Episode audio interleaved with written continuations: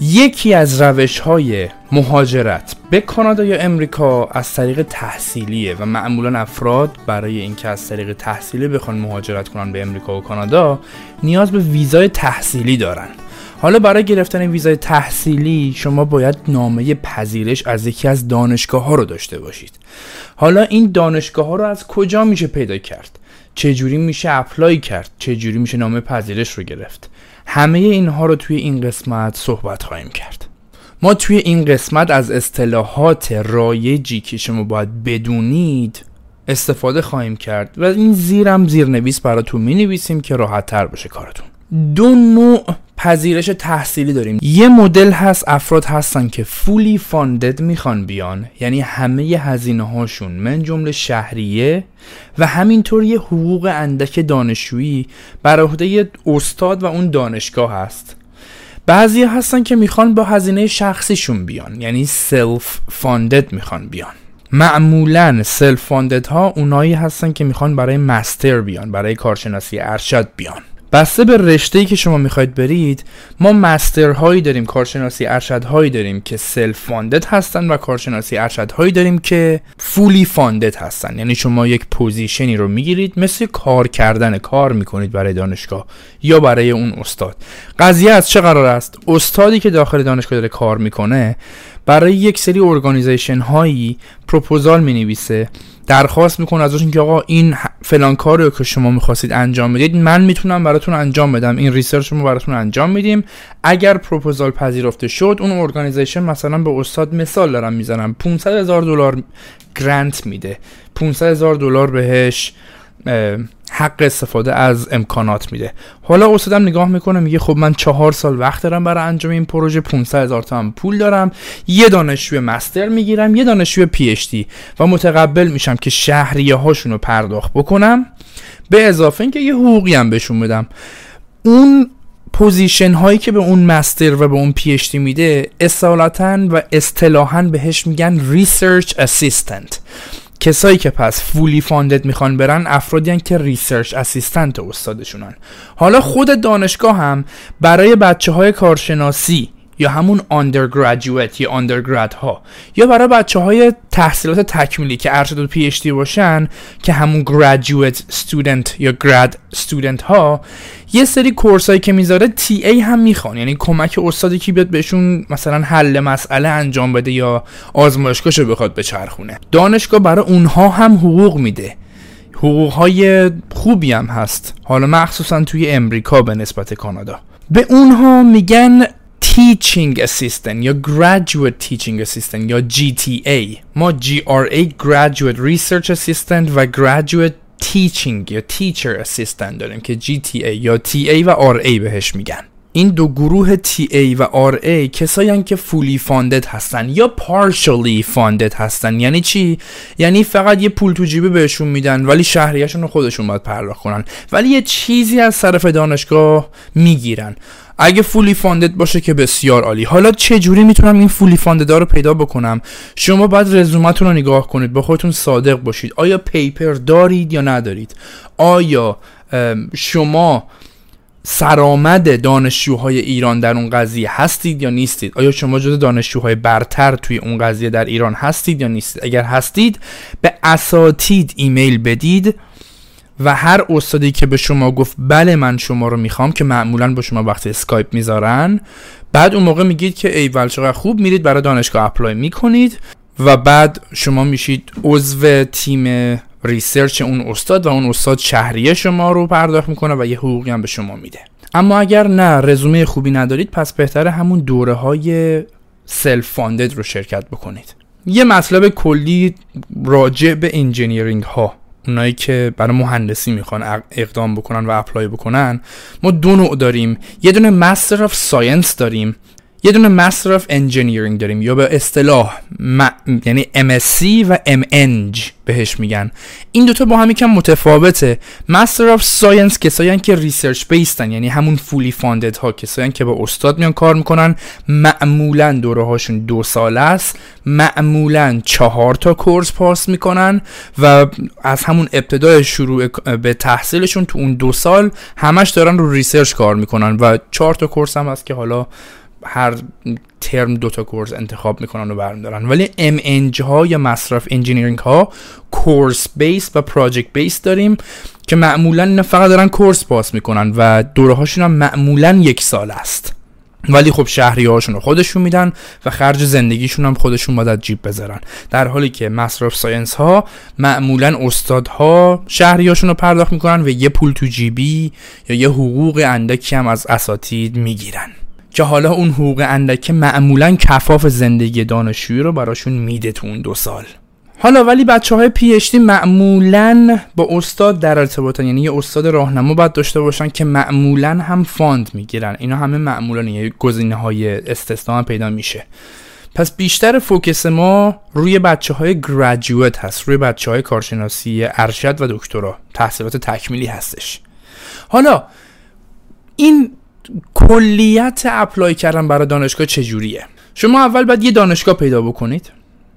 حالا اینجا بچه های Master Science معمولا اگر از استادی okay بگیرن دیگه اون دانشگاهشون میشه دانشگاه مقصدشون. ولی بچه های Master Engineering یا کسایی که می‌خوان self-funded برن هر دانشگاهی رو می‌تونن انتخاب بکنن. یه دانشگاهی که بهشون بخوره. شما اول باید یه دانشگاه پیدا بکنید. هر دانشگاه برای پذیرفتن و برای پذیرش دادن به شما یک minimum requirement داره یک حد هایی رو داره. مثلا میگه English Proficiency یا همون سطح زبان شما در این حد باید باشه. معدل کارشناسی شما باید در این حد باشه. اگه برای PhD می‌خواید برید معدل کارشناسی و معدل ارشد شما در این حد باید باشه. رزومه شما مثلا اینطوری باید باشه و مثلا نباید هیچ درس افتاده ای داشته باشه یه سری minimum requirement داره. یه سری حداقل هایی رو برای شما قرار میده. این حداقل ها آیا همه جا یکسانه؟ اصلا اینطور نیست. یه دانشگاهی هست که میگه معدل دو, دو سال آخر کارشناسی شما برای من مهمه. یا معدل سال آخر ارشد شما برای من مهمه. یه دانشگاه میگه معدل کل برای من مهمه. یه دانشگاه میگه سطح زبان شما آیلتس 6 می‌خوام. یه دانشگاه میگه 8 می‌خوام. یه دانشگاه اینا با هم بسیار متفاوته. و خب هر چقدر دانشگاه سطحش بالاتر این مینیموم ها هم بالاتره که چون می‌خواد دانشجوهایی که میان توش فیلتر شده باشن و دانشجوهای بهتری بیان توی اون دانشگاه. و یه سوال کلی که الان مطرح میشه اینه که خب آقا زبان من آیلز باید بگیرم یا توفل باید بگیرم؟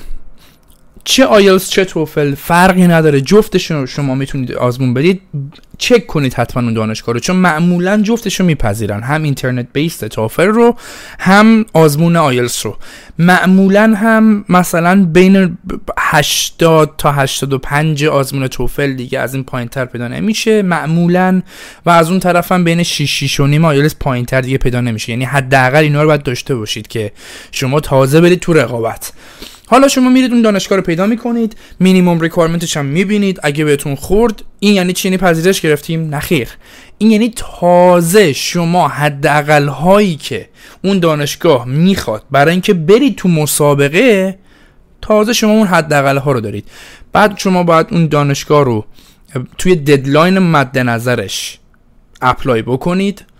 apply کردن. چجوری یه account باز می‌کنید قشنگ وقتی که deadline داره قبل از اینکه deadline رو برسه جا داره که می‌تونید account باز کنید.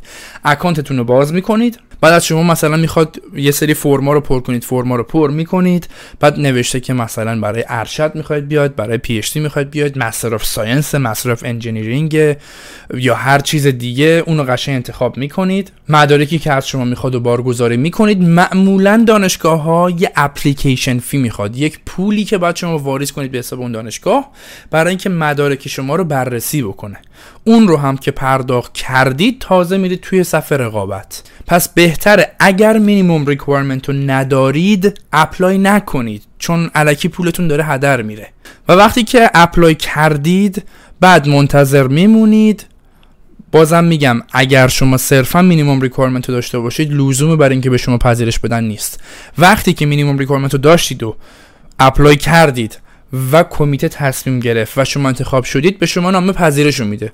بعد به اون نامه پذیرش شما میرید برای حالا یا سفارت امریکا یا در سایت cic.gc.ca توی برای کانادا مدارک آپلود می‌کنید برای گرفتن ویزا. حالا این deadline ها که معمولا دانشگاه ها سه ترم دارن. بازم میگم معمولا این اتفاق میفته بعضی موقع هست دانشگاه ها دو ترم دارن ولی معمولا دانشگاه ها سه ترم دارن.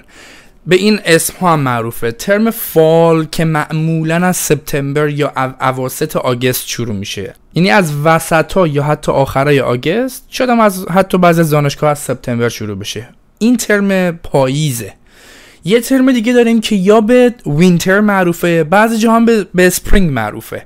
ترم fall که همون پاییز بود از سپتامبر هست تا وسط های December یا آخرای December. ترم winter یا به اصطلاح دیگه همون spring از اواسط یا اوایل January شروع میشه و میره تا اواخر یا اواسط April. یه ترم دیگه هم بعضی دانشگاه ها دارن ترم سامر هست که اون ترم از معمولا می شروع میشه و میره تا حالا اواخر جولای یا اواسط آگست. حالا یکی از راه های سیو کردن هزینه چیه؟ اگر شما رزومه خوبی دارید حالا رزومه خوب چیه؟ صرفا پیپر داشتن رزومه خوبی نیست. یه موقع از شما تجربه کار تو صنعت رو دارید. اونم رزومه خوبیه. صنعت مشابه ها یعنی مثلا رشتهتون اگه عمران باشه تجربه کار در مثلا شرکت های عمران دارید. خب اونم بالاخره رزومه خوبیه.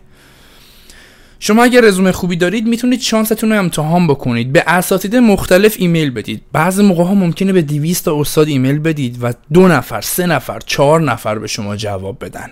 ناامید نباید بشید. به اساتید ایمیل بدید. اساتید به شما جواب میدن. ممکنه جوابم ندن. خیلی هاشون ممکنه جواب ندن. بعضیشون هم جواب بدن میگن آقا ما position نداریم. تو اون ایمیل باید بنویسید که آقا من فلانی هستم اینم رزوممه این مشخصاتمه. خیلی کوتاه هم باید باشه مختصر مفید. به همراه attach کردن رزومتون.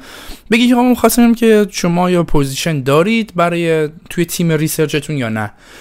اگر به شما گفت بله دارم بعد اون موقع به شما میگه خب بیا اسکایپ با هم صحبت کنیم. اون حالت مصاحبه است. ممکنه یه بار دو بار سه بار با هم اسکایپ صحبت بکنید و مصاحبه از شما بگیره. و اگر به شما OK نهایی داد شما دیگه صرفا فقط برای یه دانشگاه apply می‌کنی. و اون استاد پشت شماست دیگه. یعنی شما اگه اونجا minimum requirement رو داشته باشید به شما پذیرش خواهند داد. دیگه نمیره تو صف مسابقه و برای اینکه کمیته تصمیم بگیره. معمولا. بعضی از دانشگاه هست که مخصوصا دانشگاه های ایالتی داخل امریکا استاد هم اگر به شما OK بده کمیته هم باید به شما OK بده.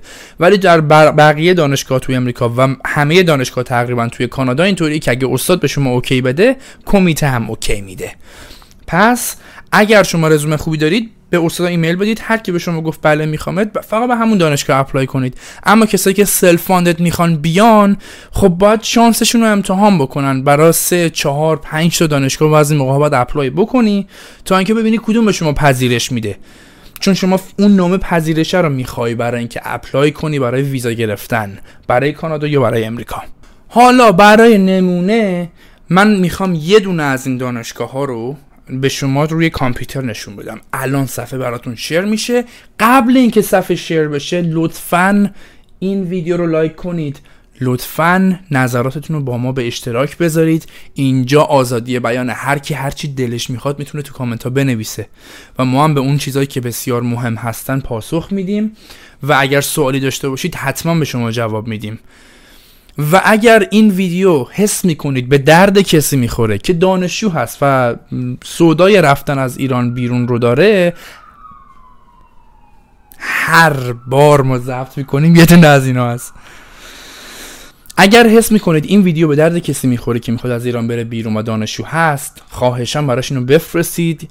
که کمکش کنه چون بسیار زیاد شدن از این شرکت های مهاجرتی که واقعا کاری نمی‌کنن. همین کاری که شما می‌تونید بکنید خودتون رو اونو انجام میدن. حالا پس با هم دیگه بریم ببینیم که چه جوری باید تو گوگل چیا search کنیم از چه کلماتی استفاده بکنیم چه keyword هایی باید استفاده بکنیم که بخوایم دانشگاه مد نظر minimum requirement ش و deadline ها رو پیدا بکنیم. خب برای مثال مثلا الان من می‌خوام بزنم که من می‌خوام الان مثلا دانشگاه وسترن رو بزنم دپارتمان مثلا Civil and Environmental Engineering دانشگاه وسترن وسترن آنتاریو University of Western Ontario Civil and Environmental Department یا Civil and Environmental Engineering Department و می‌خوام بزنم که مینیمم ریکوایرمنتش ببینم چقدره. دقیقا همینطوری که گفتم رو می‌زنیم.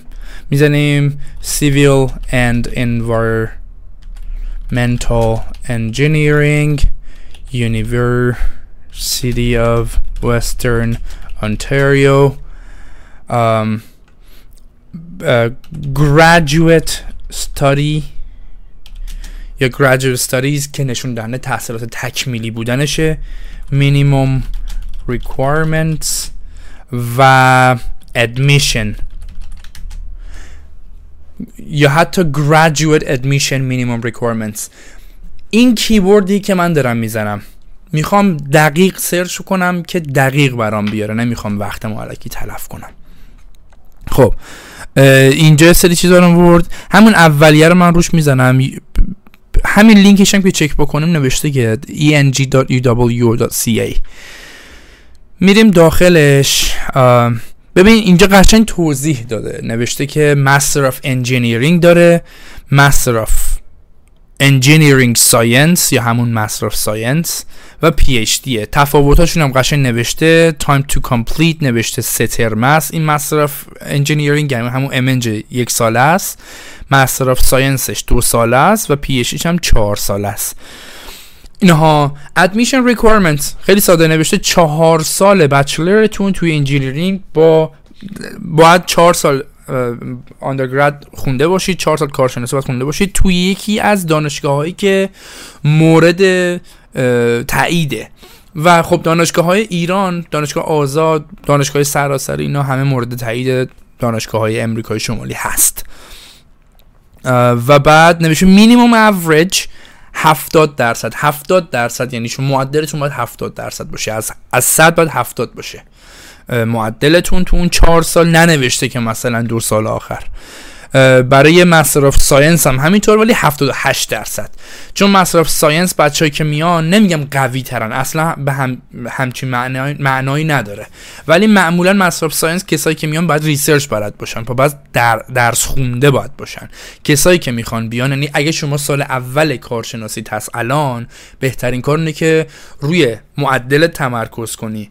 روی زبان انگلیسی تمرکز کنی. روی زبان برنامه نویسی تمرکز کنی که تقریبا همه رشته ها دیگه الان برنامه نویسی می‌خوان. و همینطور رو paper. شما publication اگه داشته باشی بسیار سخته ها. برای ب... مخصوصا برای بچه کارشناسی چون تازه داره دستشون میاد اصلا رشته چی هست.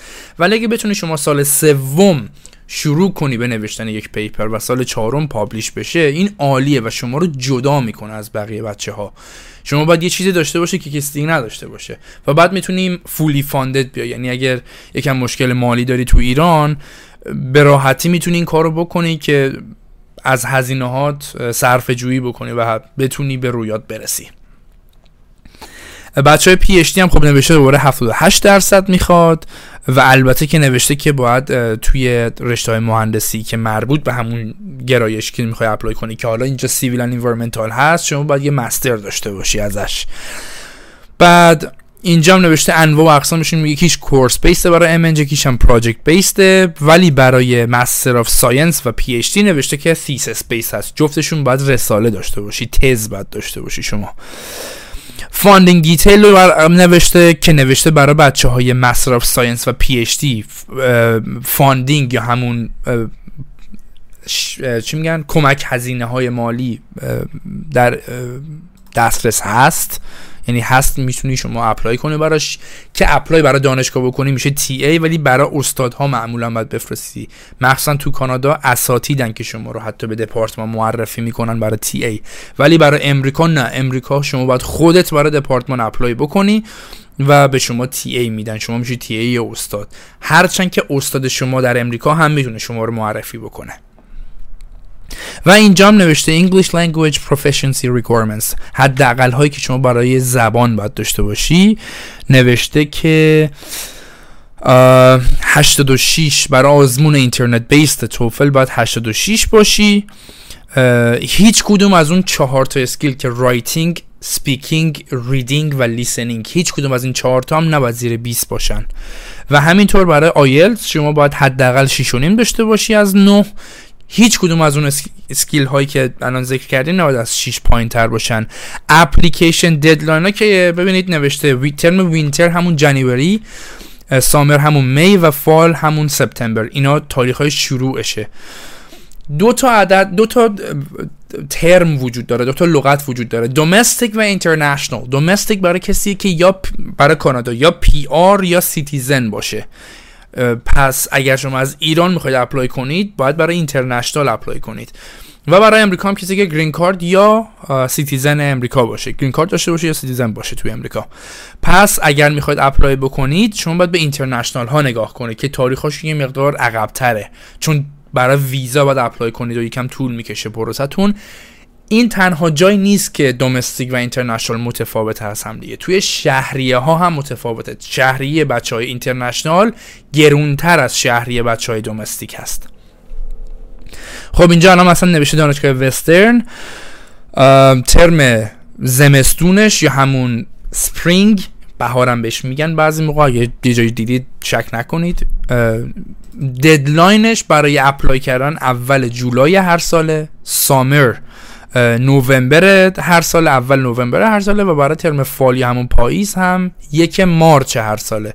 اینا تاریخ های deadline فقط دانشگاه وسترن. حالا شما هر دانشگاه دیگه هم می‌تونید نگاه بکنید. فقط در نظر داشته باشید اگر شما دانشجوی کارشناسی هستید و براتون سواله که من کی می‌تونم apply کنم؟ شما ترم هفتتون که تموم میشه می‌تونید apply کنید برای پاییز. چون معمولا توی تیر ماه تموم میشه کار شما با دانشگاه. یعنی ترم هشت آخرش میشه حدودا تیر خرداد تیر. شما اون موقع کارتون تموم میشه با دانشگاه.